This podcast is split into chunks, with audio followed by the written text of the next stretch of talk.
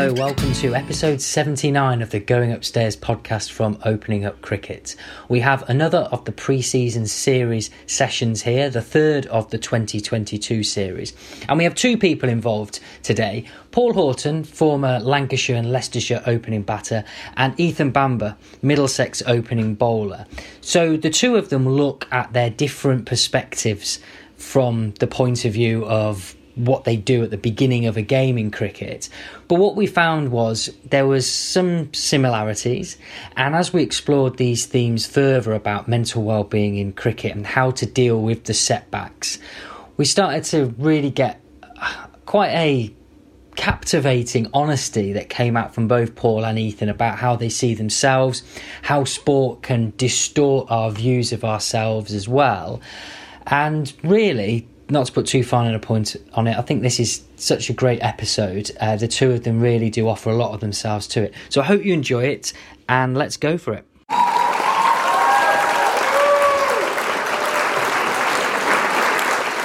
Right, here we are, the third of the preseason series sessions, and we've got a focus on opening the innings. So we have joining me today Ethan Bamber, who's going to look at this from a bowling perspective, not to be too presumptive there, Ethan, to label you as a bowler. Uh, and uh, equally, Paul Horton's going to be looking at it from a, a, batting perspective. So I think the first one, and if we start with Ethan here, when we look at opening the innings, what kind of things do you do in terms of planning or a routine to help you be in the right space mentally to get on with it from ball one? Yeah, I, I, think probably the first thing for me to say is that obviously I haven't played a huge amount of cricket, and so it's still something I'm I'm really working out what works best for me. Uh, but I've definitely tried some different things. I think the fundamental thing for me is that I walk on feeling as prepared as possible, um, and on a very basic level, that comes down to like my physical preparation, um, having the right fuel on board, hydration, all that kind of stuff so I can then focus on the cricket because I find that hard enough. Um, I've experimented with kind of how much uh, research I guess you do into the opposition batters. But I think particularly in four day cricket where I've um, had more of my albeit limited experience, um, it's often about just adapting. I think quite a, um, an already set game plan based around your strengths to the slight nuances or idiosyncrasies of, of other batters. So I think really for me, I try and get an understanding um, of what's going to be required on that pitch, what the conditions might do. Um, I have a little thought about how the the opposition might play, but really, I think um, I'm trying to focus on what I can do to influence the game. Um, in the past year, I've got lost in worrying too much about batters, and that's um, not not worked so well. Okay, what differences or similarities are there from your experience, Paul?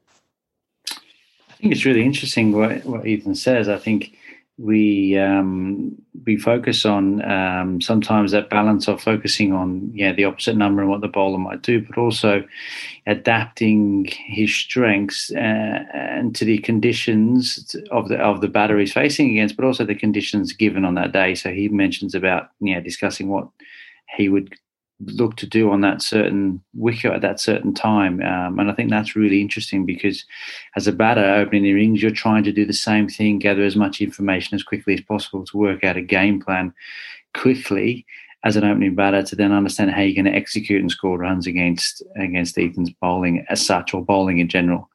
Um, the beauty of batting a little bit further down the order is you get a bit of cues after half an hour, or an hour's play. So you know, there's feedback. The dressing room says it, the wicket's got a bit in it or it's bouncing or whatever. So I'm doing the same thing as Ethan is doing. Yes, I have an understanding of his bowling and his skill, but also I'm trying to adapt how I can combat that on any given surface at any at, at the start of an innings. So it's, I think for me, it's about you know you got to be prepared and focused and understand what you're going to do, i.e., you give yourself the best preparation. But the understanding of the little idiosyncrasies that Ethan talks about on the day against me works the other way as a batter. So I'm trying to adapt to see how much swing he's getting, how much bounce he's getting, how much pace is in the wicket, and how am I going to adapt my strength in my game plan and my game to be able to combat what Ethan throws at me and that was sometimes unsuccessful, even though he's been modest and he's, he says he's only had a short experience. He had a short enough time to get me out. So, um, and I also noticed, Mark, that you didn't apologise for just pigeonholing me as a batter only. So, a bit disappointed about that introduction. Yeah, I, I think I will um, regret that as the summer goes on. Please think about it. Um, so, if we've got through the planning and the the routine there, a big theme that came across when we did the first session with Ollie Robinson was about expectations and how sometimes they can be problematic if you have unrealistic expectations. And he was talking about a mechanism of trying to ensure that his expectations sometimes are moderated if there is a difficult situation there. So uh, if we go back to Ethan, I know it really depends on the specific situation, but do you have a particular set of expectations or things that you're wanting to achieve when you have that new conquer in your hand and you're ready to go? I have definitely, I think, been guilty of that. And I think everyone wants, you know, you want to run in that first ball and just feel like you're kind of floating and get that snap and see it whistle through and just get the shape away and like keep it, take it like that, which doesn't happen very often with me. And I think I've I've always wanted to search for that and being like, if it's not there, what's going wrong? Why is it not happening? I think certainly last year and over this winter, I've tried to really practice actually having only one expectation of myself, which is like absolute commitment to what I decide to do, to my process and what I decide to do. And I know it's quite um it's quite a vogue thing to talk about like process, not outcome, but it really has helped me um be able afterwards to then go back and, and analyze more um, more productively, I suppose, how I've actually gone because the outcome is so variable and expectations are so rarely lived out. I think, and actually, you know, the the, um, the way you expect a game to go so rarely happens um, that those expectations can be quite, what I found can be quite damaging to my kind of um, how I view myself and my performance. So actually, if I can just judge it on the on on the process I've gone through, then I know that's consistent every time. And I know that whatever ground I turn up at, whatever surface, my process is the same. And so I can I can judge whether I've actually gone well or, or poorly. Um, I don't know. I don't know, if it's, if it's a different thing from a batting perspective in terms of the pitch or game situation comes maybe more into it. But yeah, I think I, I think you're right with regards to the process. I always think that batting, bowling is so as well, but batting is a bit of a game of failure, really. Yeah. So is my expectation to score 100 as a professional batter, or so that was what it was. So the times I managed to do that are very few and far between. So you have to then take away that and understand that at times you are going to, you know, not score the volume of runs that you feel is warranted what you think is what you perceive as as a success so you then have to package up differently and, you, and you're right getting back to your your process and staying in your your area, your zone of what you do in that moment is key to then trying to do it for longer.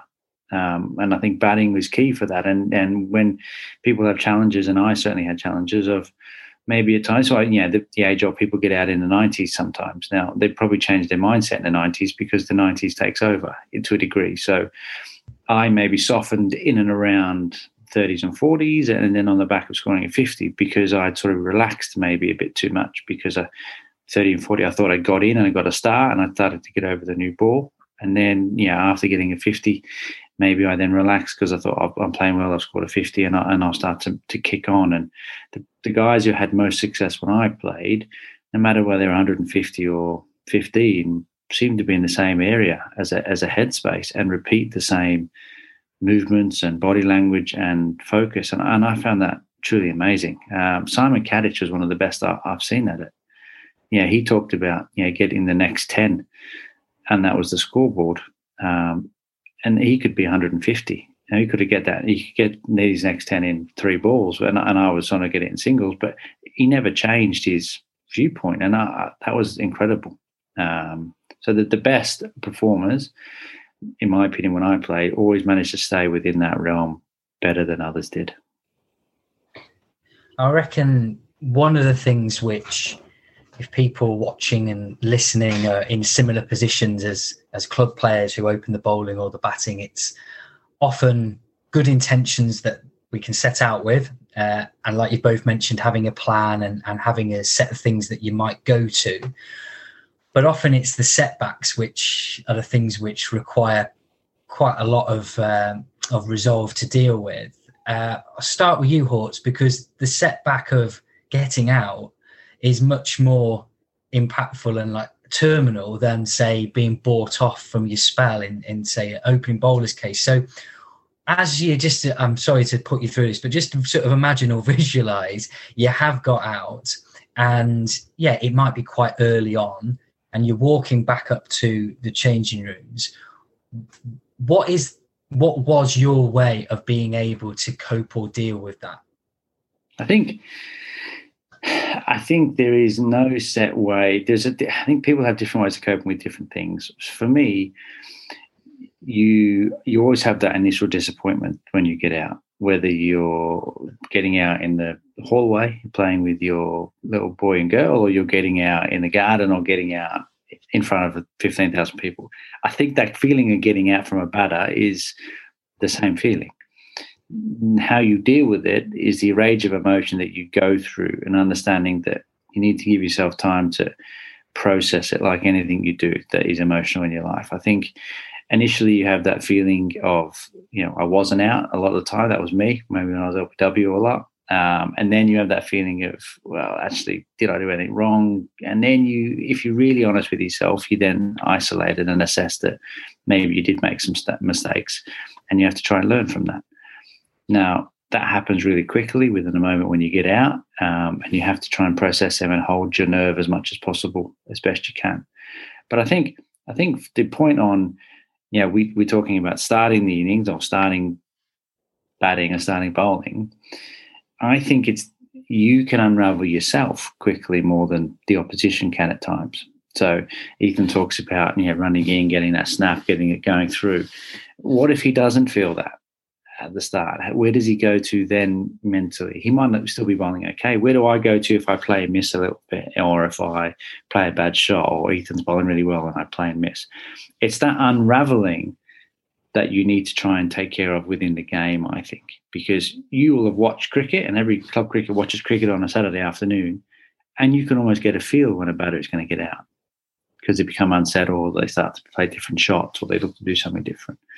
So I think that happens faster in the game for you. So I think it's the unraveling of yourself mm. that is is the key uh, to control. So for me, it's staying within, like I talked about, staying within your bubble or your realm of repeating what your basic, you know, pre-delivery is as a ball bowler and batter, and and then understand the outcome will be different. And sometimes you'll get lucky, and sometimes you won't. But if you stick in that all afternoon or half the afternoon, you'll get a few runs. What about this idea? And I love the phrase of sort of unraveling.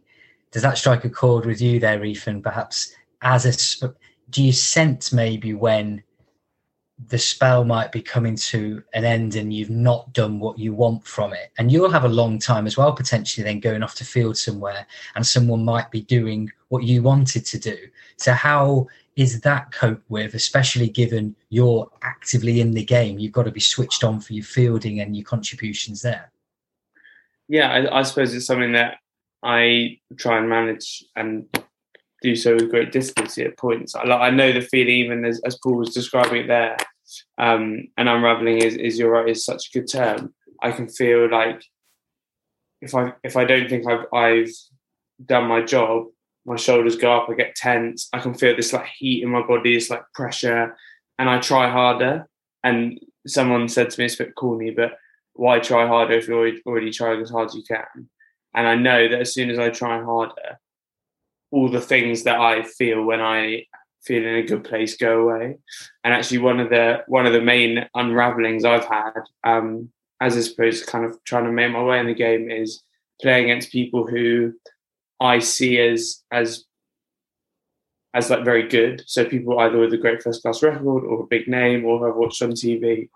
And I've found that and continue sometimes to find that really difficult actually to to go back to the process we were talking about and not to let it get away. Because there's an example in a game I see I was bowling someone who I knew was really aggressive and they had a really good um, you know, they're really good through the covers, and then they hit me four through the covers, and in my head I could feel like, oh no, here we go. Like I knew this was going to happen. I bowl, I try and bowl full. He's good against people who bowl full. He's going to like, and all these things, and suddenly I've bowled five balls of an over, and I haven't thought about one ball. And it's like I don't know, just as Paul was describing there, it's very um, I could really feel feel that happening again it's a, it's a real thing to try and you know the people I, th- I think you're right the people who, who deal with it best are those who can bring themselves back to to actually like their little area of land and what they can do and what they're in control of. With this we always speak about these things in cricket as what's ethan going to do what's paul going to do what's john from your club going to do and I know it is a cliche, but I'm going to have to repeat it. It, it. It's this thing of it being a team sport played by individuals. And I think in this space, we're always looking for any option we can find to make the team environment, perhaps another cliche, uh, that bit more uh, supportive. But how much of what you're doing, uh, if I start with Horts, as an opening bat, yes, you do have a partner, how much can you have support and how much is really just left to to what you're going to be doing? Um, I think you, as an opening batter, sometimes your support is maybe after the event a lot of the time. Um, your support into the game leads up and then you start the game, uh, say 11 o'clock or whenever the game starts. But I think once your role is over, or you have a you've maybe not scored any runs or you're out, your role doesn't finish regards the team and the success in the dressing room. And um, you know, the, the last thing the dressing room wants or needs is the opening batter to get out and come in and say, "Geez, good luck, lads. That's really bad, really hard work out there. It's seaming everywhere. It's bouncing, or he's bowling the speed of light." Now, that happens uh, to a degree, but as an opening batter, you've got to be conscious that the three guys you speak to when you walk in are the guys you'll get next in. So professional batters can cope with it. You know, they're big enough boys to deal with it. But club cricket, if you walk in and you say the pro that they've got, who they already feel, who's already got an advantage that Ethan talks about with that unraveling because he's playing against, we're playing against an overseas fast bowler from Australia or a Pakistani left arm spinner who's a brilliant bowler. That unravels before you start. So that fear unravels then. Then if I add to that and say, yeah, he's bowling really quick, um, you're going to get hurt. That speeds it up quickly for, for the team in the dressing room. So uh, it does happen, but I think that's that's what you got to sort of understand that your role doesn't, you know, you, your role carries on when you go into the dressing room to support and communicate clear, good advice that will help the next batters going in to work out their game plan to combat what's coming down. And as a as an opposition, I always found the battle of, you know, I'm about Ethan's a bowler. It's a bit like a one-on-one duel. I'm looking for his slight crack in emotion or his tenseness, and his for me to then get on top. We're both like swans, scrambling underneath to try and hold in our emotions and our feelings and our nerves and anxiety. I'm trying to give him the impression I know what I'm doing as a batter. He's trying to give me the impression he knows where he's putting the ball and how to get me out. And we're both fighting with that. Once someone breaks down, then the other one tries to come through and, and throw the counter punches. You know, for Test cricket and first class cricket is an example of two teams doing it over a long period of time. The best teams duel out for 12 rounds and then it's a draw. But the, the weaker teams hold for a certain time and then there'll be a moment in the game where the stronger team takes hold of the game and bang, bang, bang. Same as when, you know, the teams now turn up to Anfield as a football example. They're expecting Liverpool to dominate and to be, they're scared of them already. They're already losing the psychological battle because Liverpool created an aura, the aura that Man United created for so many times, you know, for so many years. And that's, you try and create that as a, as a performer. It might be slightly different, or in, or indeed in a lot of ways the same. Ethan, as a bowler, you've perhaps got the benefit of the real time and the the unit that's there. But when you're at the top of your mark, ready to bowl, I suppose you are just there pretty much on your own. How far do you manage to get that kind of support or a different perspective or anything to make it not so lonely when you're in your position?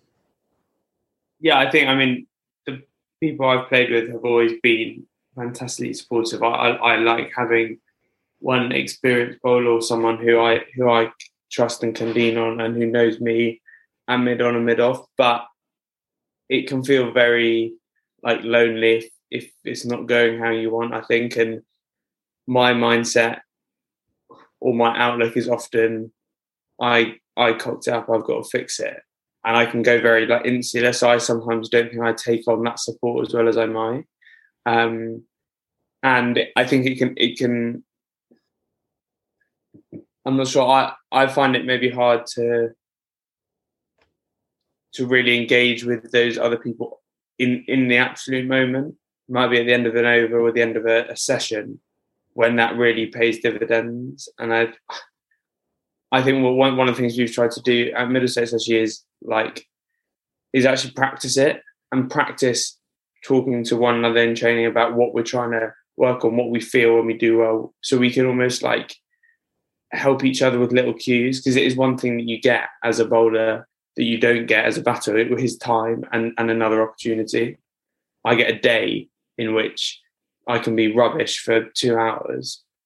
But if I manage to just to tweak something or fix something, I can finish that day feeling really good. Whereas Paul could make one mistake or get unlucky in one sense, and that's that day done. And I think that's a, a benefit that you have being a bowler that you don't as a as a batter, I think in both situations when you struggle, you feel isolated, but we're not actually isolated. Um, and remembering that is, I think, something important. I don't know if that's answered the question at all. Actually. No, no, that's absolutely great. And I think this leads us to the recurrent theme and the one which ties all of this together. Everything that, that you two have mentioned, if we took cricket context out of it, it can be applied to other areas of of our lives. And part of this continuum of mental health is that it doesn't just exist when there's problems or things that are of a clinical nature or just the, the, the side of things where there are struggles. It's also about that side of the fitness and trying to stretch ourselves and, and of course everything in the middle, but it hinges on the, the quality of the conversations that we have. And I guess people feeling that they're able to have the permission to be vulnerable, to ask for help. This is probably not so much specific to the opening the batting and opening the bowling, but we can place it in that context. Um, Horts, if we go to you for this, where was where for you was that that that sweet spot of being able to ask for some help, whether it be feedback with the with what's going on, but also feeling like you're not going to be judged for it and it's not going to be a sort of black mark against your name? Um, I think it's a I think it's a really on, it's a real good question. I think in professional cricketers and professional sportsmen, I think it's it's still an ongoing battle. That I think it's very hard at times to maybe go to your coach and your boss and your captain and say, "I don't think I'm very good at batting in this position, or I don't think I'm hitting the ball very well, or I don't think I'm very good at doing X. When they all they all you try and do, I think initially in times and in training, is prove to them that you warrant a place in the team. So I think that that comes down to the environment being being safe enough for people and individuals to be open enough to say, you know, I'm struggling with this, or I'm struggling with the ball a little bit, or I'm not feeling it as such with the batting, or you know, I don't really, I'm not comfortable. And that is a very hard thing to find um, and get. Um, and I struggled with it the first part of my career um, because I was trying to prove myself a little bit like Ethan. He's trying to prove to yeah, the Middlesex coaches and the captain that he warrants a place in the team. So it can be maybe uncomfortable at times to say, you know what, it's not really, really feeling that well. It's not really feeling great. The ball isn't feeling great in my hand at the moment. I, you know, try and support me through this, or I want to work on this, or opening yourself up like that can feel vulnerable, I think, at times, especially when you want to continue to take opportunities and play. So that balance, I think, is hard to find. Um, what I find in my experience of club cricket is I think that we put almost so much pressure on ourselves as amateur cricketers to play on a Saturday afternoon when we train for a couple of hours a week and we give up our time on a Saturday afternoon um, and expect you know ultra performances uh, when we're there for other things as well as winning games of cricket, but to enjoy the afternoon and to play a beautiful game that cricket is and, and all them things. So I've been astounded at the pressure that is built on on club cricketers to perform um, through their keenness um, to do well, and I think they miss the, the bigger picture at times. Like Ethan, I don't know if I answered your question. Well, no, no, it's it's all good. Um, Ethan, what about about you? Because I know when I've spoken with Paul before, there's been, of course, in the game and in society, a change from perhaps the beginning of his career to towards the end. Um, where where is it for you in terms of finding a way to for want of a better term put put your hand up and say actually this isn't quite working for me whether that be cricket or feeling uh, something else which is not necessarily related to the game yeah i think um, i feel fortunate to have kind of entered the game at a point where this is a much more talked about subject, I I know we've had conversations in the past that I still I still feel it's it's discussed on a um, superficial level within many sports changing rooms and not you know, it's, it's still reacted to rather than prevented. Um, and it's still almost like, oh, he's struggling. Well, it's good he said something, but um, just go over there and then you come back when you're fixed. Um, and I think maybe the hangover of of a long time when this wasn't something that could be openly spoken about has meant that there is a feeling within sports people, particularly, um, that there has to be a front, that the person on the pitch has to be the person off the pitch. Um, and I definitely, um, a couple of years ago, when, when I was having a difficult time, thought that I had to push through and like actually the answer lay in hard work or you know, I, as again, I'd created it so I can fix it. And I don't know, I suppose someone helped me to kind of take a, a, leap of faith and talk to someone who I wouldn't have normally spoken to. And I was absolutely dreading that conversation. And their reaction to it was not any of the things I had feared, but it was actually one of real empathy and um, they listened and the weight that I felt having having kind of um, revealed that almost was like a kind of lit taking a cape off. So that's taught, I suppose, what that's taught me is that in those situations when I'm not sure, I know which side I want to err on. I'd rather overshare in that situation to someone who I trusted. Um, because I think having experienced what I did, I would rather I would rather not be a cricketer than experience that again if that makes sense. So if if I spoke to a coach and they sacked me because I spoke to them about it, after all the upset and disappointment and frustration, I think I would still do it again because I yeah I I'm slightly going around in circles, but I hope I've expressed my point clearly. So I don't think it's an easy thing, but I think through experience and hopefully there's people there who you can talk to. Um, maybe it's not quite as uh, it's never quite as bad as you think it might be in your head before you have a conversation. Yeah, couldn't agree more. Two more things. Um, one of them is around a, a, theme which I know, Ethan, we've discussed a bit before, and I'm sure we will have done over the years, Paul. Um, and it's around this this thing of identity. And I've fell into the trap here because this session this evening, um, we're recording it and we're billing it as someone who is an opening bowler, someone who is an opening batter. And applying these labels are quite convenient to help identify who people are and what they're talking about. But consistently, we see with professional sport that a lot of self worth and and esteem can be attached to how well someone has done in their job. And I suppose it extends into other places as well. If you're a teacher, a lawyer, a doctor, a, uh, retail assistant, whatever you do for a living. So, what is there that you've, I suppose, learned about how to try and not make your identity all about being that person, that sports person? And I suppose, really, without um, without putting you on the spot too much, Horts, as someone now who is in that period after having been that opening batter, being the ex professional player?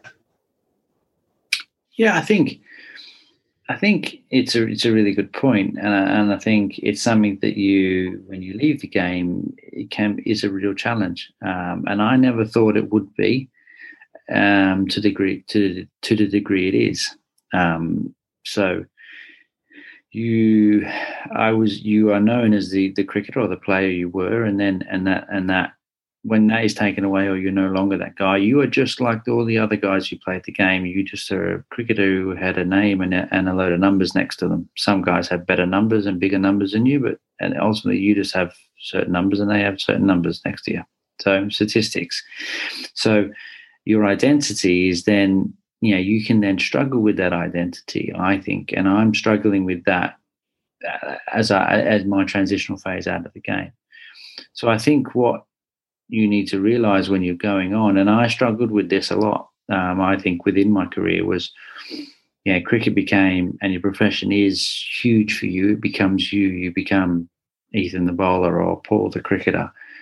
And that's every day, that's day in, day out. Yeah, you know, when there is more to life than that, because you are Ethan the son, yeah, you, you might have brothers or sisters. You know, I became a father later on in my career um, you know, right at the back end. Um, and, and, in hindsight, I would have probably been a better cricketer if I'd have become a father earlier, because I would have realised there was more to existence and life than scoring runs and winning games of cricket.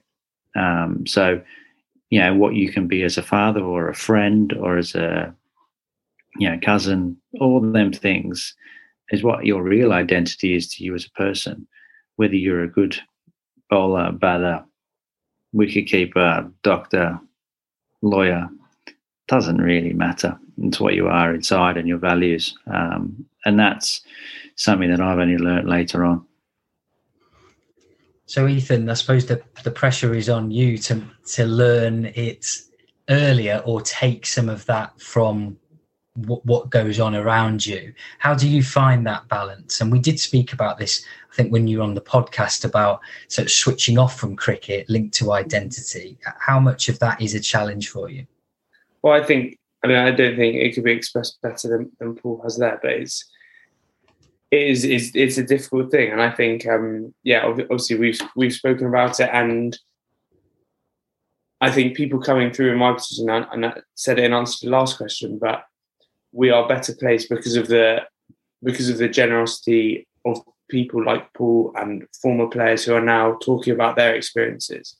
I think it's putting younger players and people coming into the game in, in an environment where that is something that they are conscious of and that the clubs are conscious of.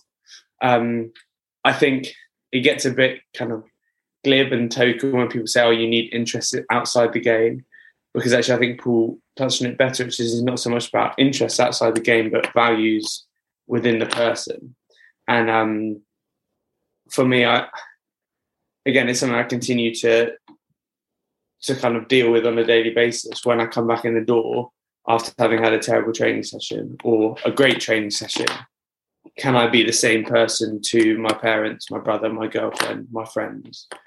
And actually, I think one of the things that's helped me is trying to establish a network of people who are really important to you and who who you trust and who trust you. And I don't have many friends, but I've got some very close friends. And if I go out for coffee with them or whatever, and they ask, "How are you?" They don't ask how my seam position is, whether I'm getting my front arm in line. They genuinely mean, "How am I?" And that is often a quite a refreshing experience and one that I've I've actually tried to kind of schedule in more of those more more of those kind of appointments, I guess, even though it's not very nice way of saying it, because it keeps that perspective. Um, I mean, it's, it's, something we care about, so you're going to take it home with you. But I think anything you can do just to shift the balance a little bit, so that doesn't drift into every aspect of your life, is is an important one, maybe.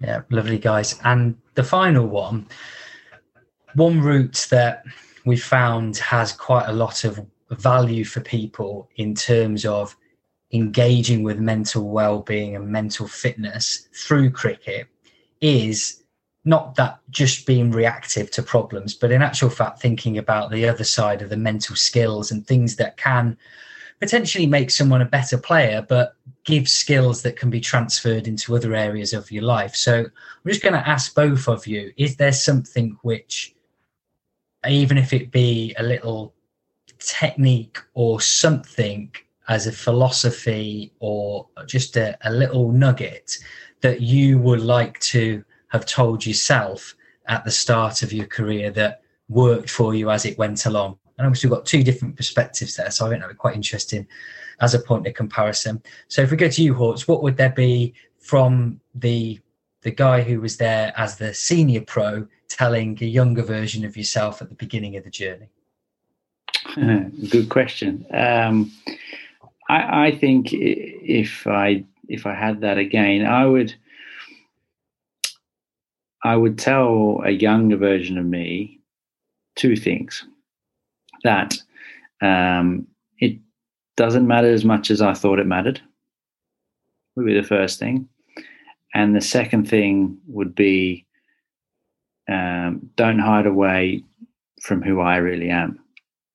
So I think in environments and sporting teams, we try to be a little bit of what we think the team requires or needs or what is favorable or or how it is perceived. And i think sometimes you spend a bit of time trying not to be true and honest to yourself and how you operate and what you are and what you like and what your values are. And i certainly went through that um, in the early stages of my my career in a quite a strong well established intimidating Lancashire dressing room i would say at times. Um, that search for you know being what I thought they wanted me to be and behave like when really, you know, when you start to just being yourself, it's much easier. Ethan, how about you? Well, thank you for giving me a bit of time to think, firstly. And um, I mean, it is pretty, I think it is pretty similar. Obviously, I'm still kind of discovering bits on that journey, but one would definitely be to hold it a little less tightly I think, like reflecting on some of my early experiences, I, I think I felt I had to try so hard. I want it so badly and get it so right that actually I don't remember a lot of them, but I do remember a physical feeling of a lot of tension, and so that that would be one. Because yeah, um, and the other one would really be. Uh, I think it would, be be yourself again, lean into it more. Um, which in the last two years, um, I, I've tried to do a little bit more, and it's just a lot less a lot less tiring. And you know, it's difficult enough trying to perform in front of people and push yourself and compete with your teammates and be a good teammate. That they are things that all take your energy, and all the things outside cricket that we've just spoken about. And if you're wearing a cloak, at the same time or a mask, then you know that's another thing to try and to try and grapple with. Um, so yeah, and actually, the reaction of people is not normally as bad as you think. Deep down, they may like think it's a bit quirky at the start, but I like coffees, I like musicals, I don't really like drinking, and people don't really care that much. I've realised, and I thought they would a lot at the start. Um, and so I'm grateful to those people for, for allowing me to realize that because it's been quite refreshing. Yeah, it's a great place to finish. Thank you very much, both of you, for your time and also your, your honesty there. I think whether it's cricket, another sport, or something else, loads of things that people can listen to and, and really reflect. And it's made me think, particularly those things you've said at the end about how you see yourself and how you fit in, and definitely that element of maybe sometimes wanting something so much, uh, even as more of a administrator in cricket as my perspective can, i can fall into that trap as well of wanting to make sure those things and gripping it so tightly that actually you, you, you do the opposite of what you're wanting. So yeah plenty to think on there from there. So i'll uh, wish you both a good evening. Thanks for your time. See you soon. Cheers.